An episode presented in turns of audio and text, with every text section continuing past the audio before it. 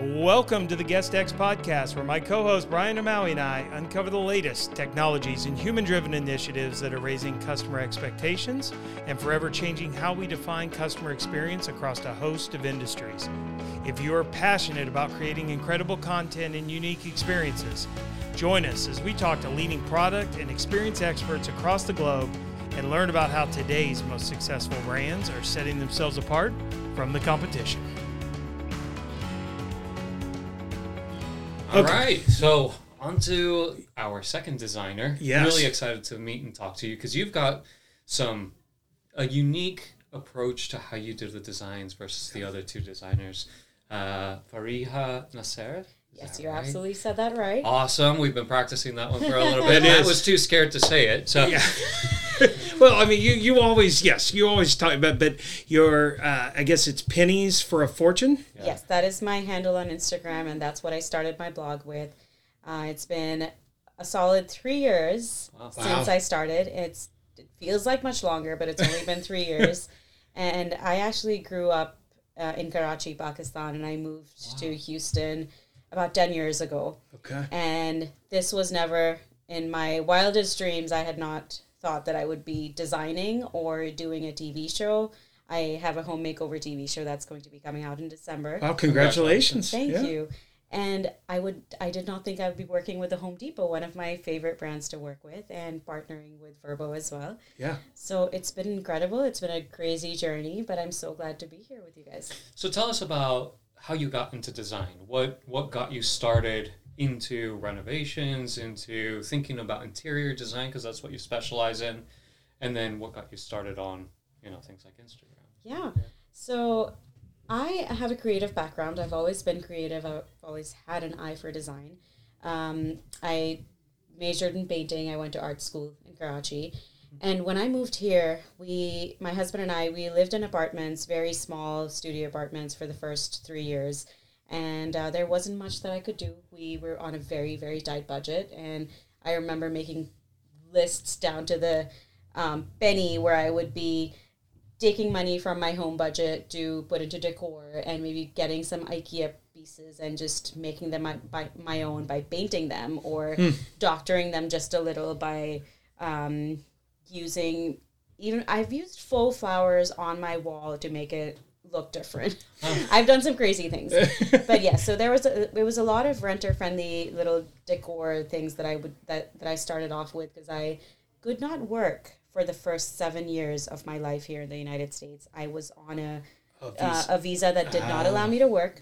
Yeah, I had a lot of time to myself. I did not have kids. We were um, I so that that kind of lent itself to um, more creative avenues for me. Like I just started doing little things around the house. Never never any power tools in the beginning. No big DIYs. Just paint and art.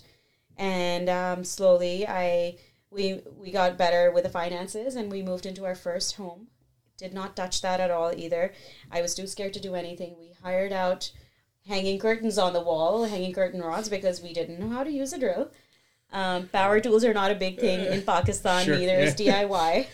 And um, then we bought our current home three years ago, and I started watching people on Instagram, women doing projects with power tools, and I felt inspired. I felt like if they can do it, maybe I can too. And I started watching more videos. I taught myself how to use power tools.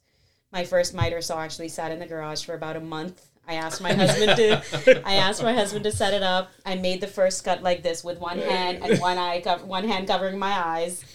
And now I feel comfortable using power tools. I do my own projects in my house, and that's how I started sharing on Instagram. I just shared my whole journey of decorating my first home from a builder grade home to a custom dream home.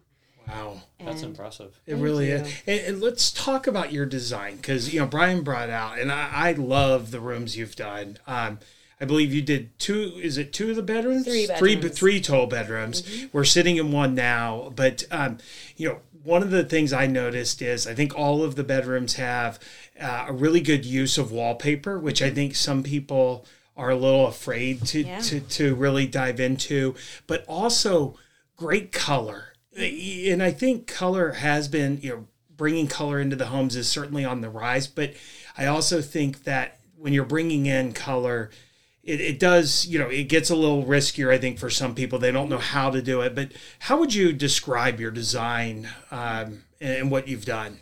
Yeah, so a lot of my design is you touched it right here. It's focused a lot on color and mixing patterns and textures.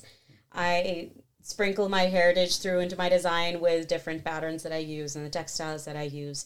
And for me, it's so important to um, make make you feel something when you enter a space. And I want you to feel like, oh, I'm entering a feel a room that feels like maybe from it's from a different place and uh, place and time, or I want you to feel something when you enter a room. And wallpaper is one of those design tools that can really make such a big impact. And it's such an easy fix. It's such an easy solve there's no hard tools involved. It's just putting on some paper on the walls, and it can definitely be intimidating because um, wallpaper is intimidating. Yeah. I've done it, I- and, and it I, is. I have messed it up. yes, I messed up my first three panels. I was crying. I was intimidated as heck. Yeah. Power tools are uh, are a piece of cake for me, but Yeah. wallpaper used to scare me. But you know, it's by the third panel. I tell my audience like, you do two panels, you mess them up. By the third panel, you're a pro.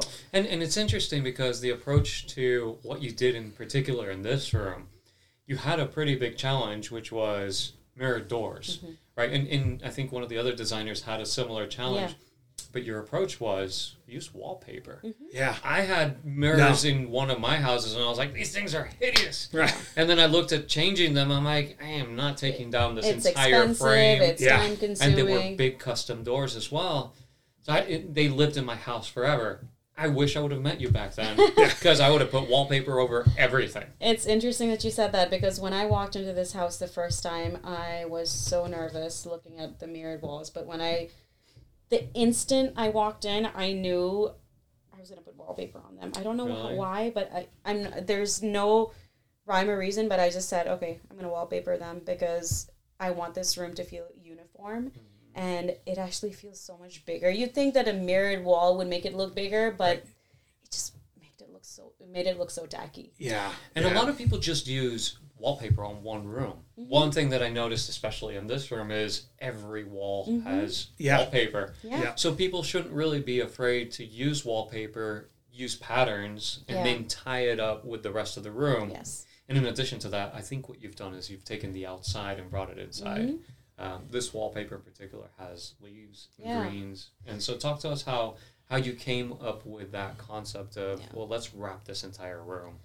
I feel like every room it doesn't matter if it's a rental of your or your own home, it should reflect the place that you're living in to a certain extent. And this house, it's it's in this beautiful little town. It's quaint. It's it has this historic charm to it. And the patterns that I picked kind of reflect the outdoors, like you said. There's botanical prints. There's uh, there's natural earthy colors. There's greens in the other room, and there's browns and rusts and rich tones in this one. And making the entire room, just wrapping it all in wallpaper in one print, it makes it feel bigger. It gives us gives it a more timeless look rather than doing just one wall. It can make it look a little bit not as high end. Um, that's the easiest way for me to say. Like you can wallpaper it in an accent wall, but it, it feels more like a trendy thing to do. Like that's more of a trend. But wallpapering all of the walls, that's a more timeless, more classic look. And it actually looks for to me it looks better than just one wall. And I've done that where I've wallpapered just one wall and in the beginning that is a great way to dip your feet into this. Um, if you're scared of wallpaper especially, dry one wall. There's no there's nothing wrong with that.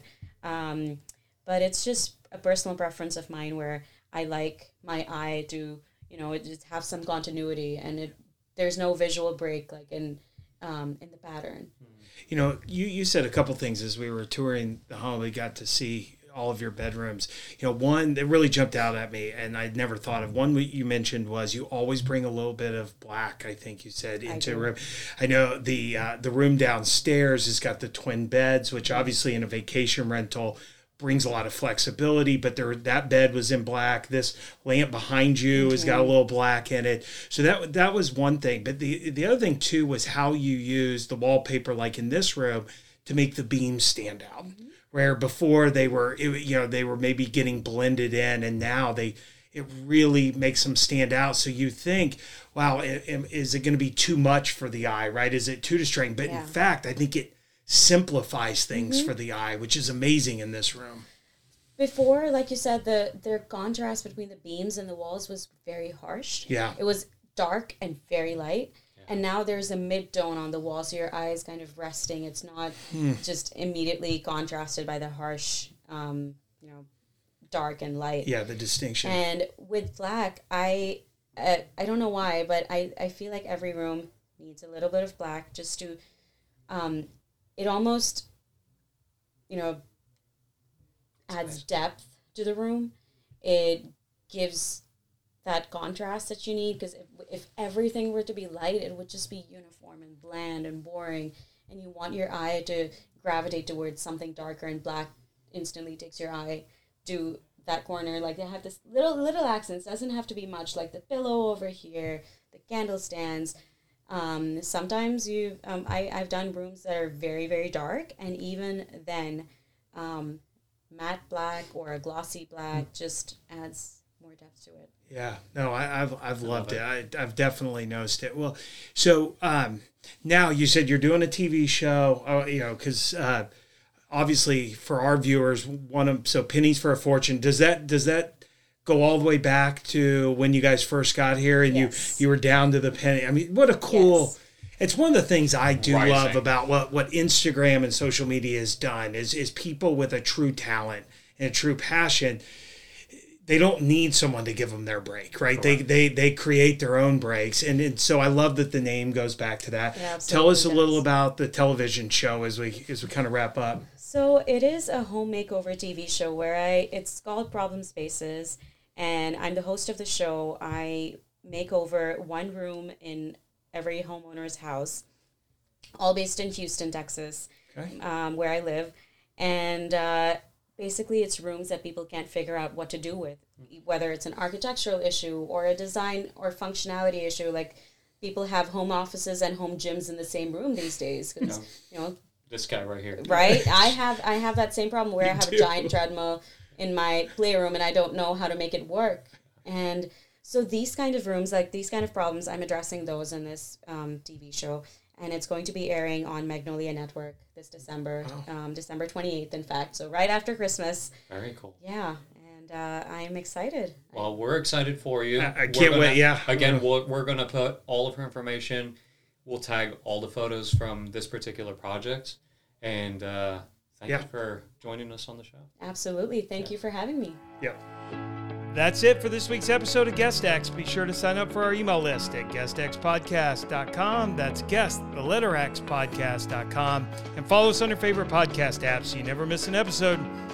He is Mr. Guest Experience Brian O'Malley, and I'm Matthew Loney, signing off and reminding you to always create a customer experience worth talking about.